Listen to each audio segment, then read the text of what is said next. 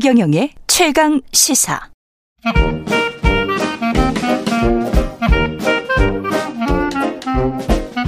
네, 최근에 최강시사 월요일은 경제합시다 포럼가 있는 날입니다. 서강대학교 경제대학원의 김영희 교수와 함께합니다. 안녕하십니까? 예, 안녕하십니까? 예, 경제협력개발기구 OECD가 지난주에 세계 경제 성장률 전망치 내놨는데, 예, 그 세계 경제 성장률 전망치는 좀 올라갔습니다. 예, 예. 예. 예 OECD가 분기별로 경제 전망을 하는데요. 3월에 세계 경제가 2.6% 성장할 것이다 그랬는데 이번에 그 2.7%로 약간 음. 올렸습니다. 한 분기만에? 예, 예. 예. 이렇게 올린 이유를 보니까 에너지 가격이 그동안 하락했다. 그다음에 물가 상승률이 떨어져 가지고 소비력이 좀 생겼다. 가계 기업 심리가 개선됐다. 그리고 중국 경제 성장률이 reopening 효과로 5% 이상 높게 성장할 것이다. 음. 예, 중국 경제 역할이 예, 컸던 것 같습니다. 예. 예, 그리고 내년에는 뭐 2.9% 올해보다 좀 높아진다는 겁니다. 그러네요. 예, 그런데 예. 올해 2.7, 내년 2.9가 과거 평균에 비해서는 어느 수준인가? 예, 팬데믹 이전에 2013년에서 2019년까지 세계 평균 성장률이 연평균 3.4%였거든요. 예. 근데 여전히 올해 내년 뭐 내년에 성장률이 좀 높아진다고 하더라도 올해 내년 가급 평균보다 세계 경제가 낮은 성장을 할 것이다. 그렇군요. 이게 OECD 견해입니다. 예. 이게 지금 취약한 회복이다 그런 단어가 나오던데 예. 이게 무슨 뜻일까요?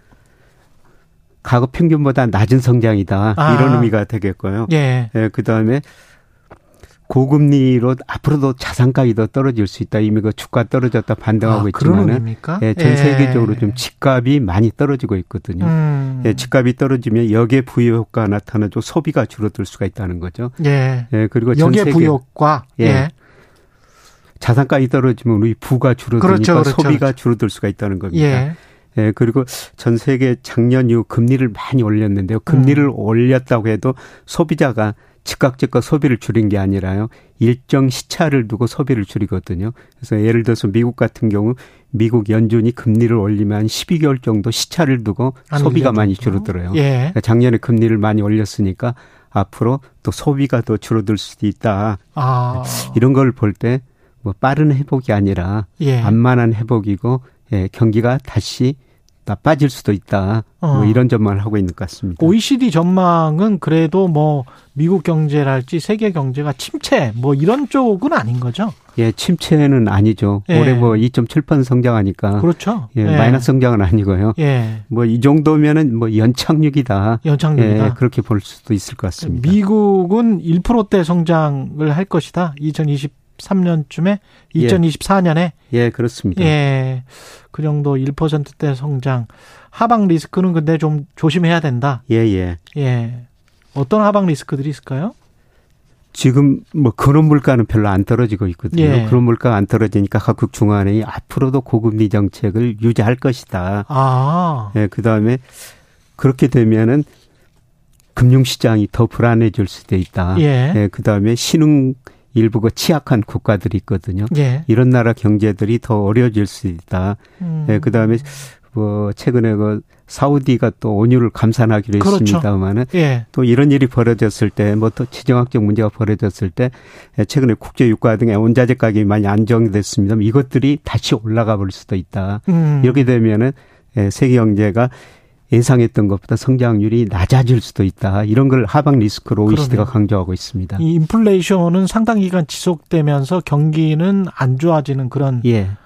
뭐 스태그플레이션이라고까지 표현은 안 하겠습니다만은 좀뭐 사, 상당히 고통스러운 뭐 그런 상황이 될 수도 있겠습니다. 예, 그렇게 되면 예. 그런 상황이 올 수 있습니다. 세계 경제 성장률은 높였는데 전망치를 높였는데 우리나라 경제 성장률 전망치는 지금 올해 경제 성장률 전망치를 낮췄습니다. 예. 예. 3월에 올해 우리 경제가 1.6% 성장할 것이다. OECD가 이렇게 전망했는데요. 예. 이번에 1.5%로 1.5% 약간 낮췄어요. 0.1% 예. 포인트 낮췄어요. 예. 그런데 예.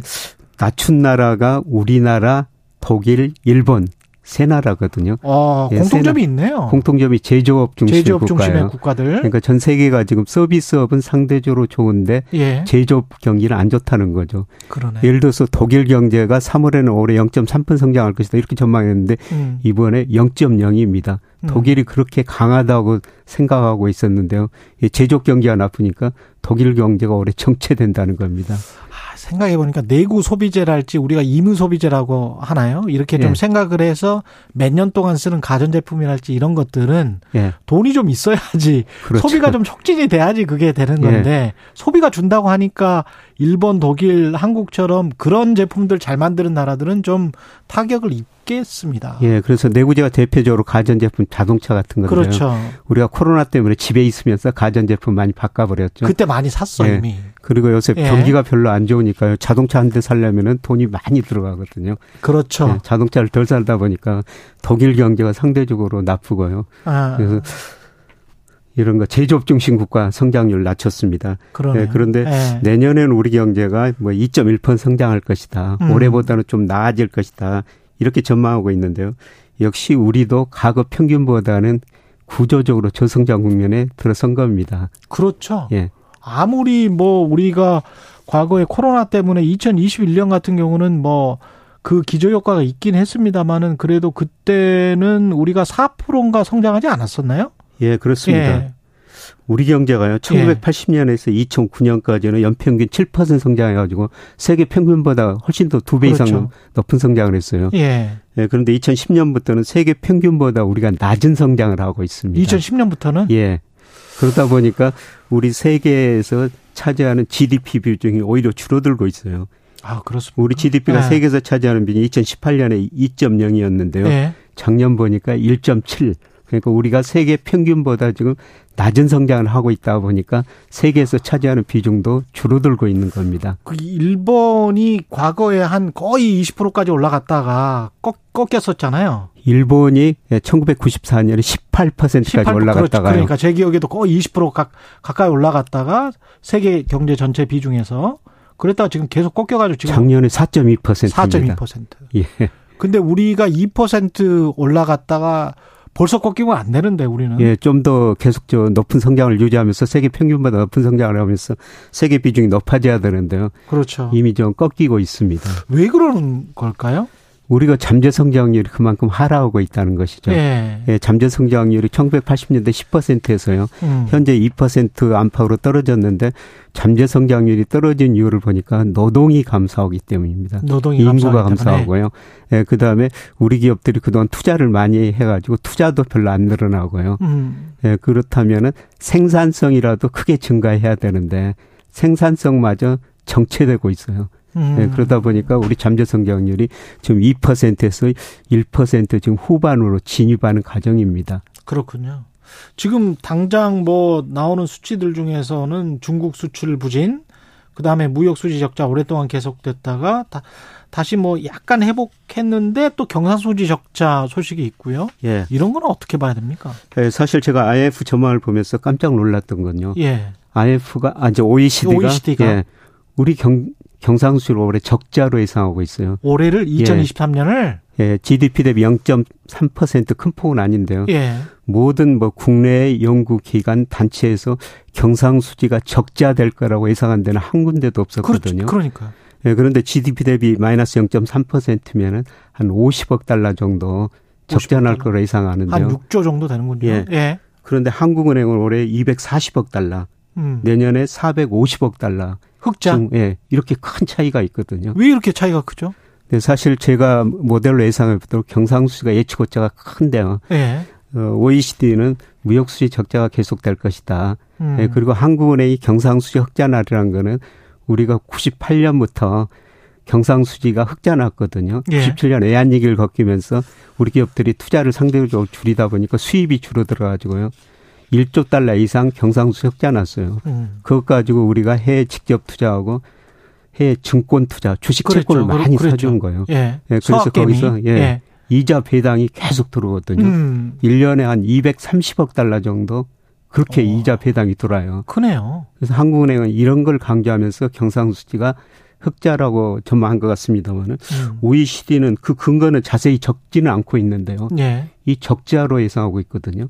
이게 정말 그 특이한 전망입니다. 세계 경제가 부진하면서 금융시장, 아까 자산시장 하락이나 이런 것들도 예상을 했지 않습니까? 예. 그러면 전 세계에 투자한 우리의 돈이 예. 뭐 국가고 연금이고 시민들이고 투자한 돈 중에서 일부 자산 가치의 하락 때문에 뭐 그 손해를 볼 수도 있, 는거 아니에요? 예, 그렇죠. 예. 뭐 이렇게 적자가 날려면은 우리가 저 해외 주식을 샀는데 배당을 많이 받았는데 해외 기업들이 어려워지면은 배당을 덜 주니까 그렇죠. 배당 소득이 많이 줄어들 수가 있거든요. 가령 뭐 연금이 상업용 빌딩에 투자를 했는데 상업용 빌딩의 임대료가 덜 나온다든가. 그렇죠. 건물이 건물이 뭐 망해서 예. 공실률이 예. 뭐 높아진다든가. 예. 그러면은 우리가 이제 해외에서 벌어들인 돈이 이제 적게 들어오는 거겠죠. 예, 그렇습니다. 예.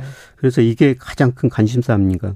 그동안 저 무역 수지 적자가 15개월째 큰 폭으로 적자 나더라도 경상 수지는 연간으로 보면 흑자였거든요. 예. 예 그래서 우리 그 금융 시장 특히 외환 시장도 안정될 것이다. 어. 이런 거 전망이 지배적이었었는데요. 예. 근데 IMF 전망처럼 경상 수지가 97년 이후 처음 적자 난다면 올해 적자거든요.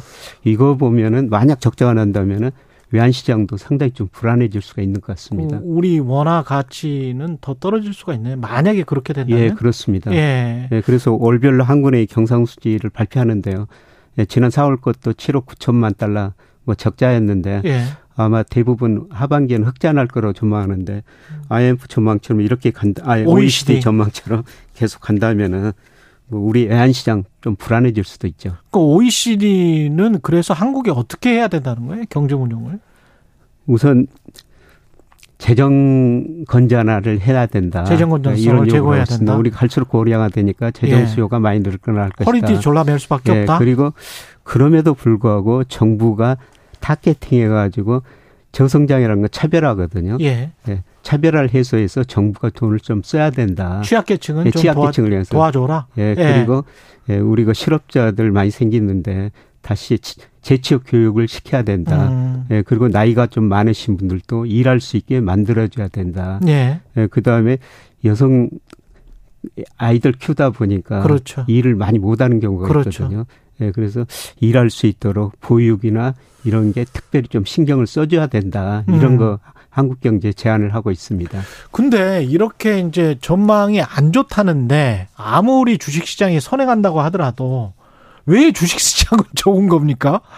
이, 왜 그러는 거예요? 예. 주가는 예. 저는 선행하고 지금도 좀 많은 분들이 왜 경제 이렇게 나쁘다는데 그렇죠. 예, 주가가 오릅니까? 이런 질문을 예. 하는데요.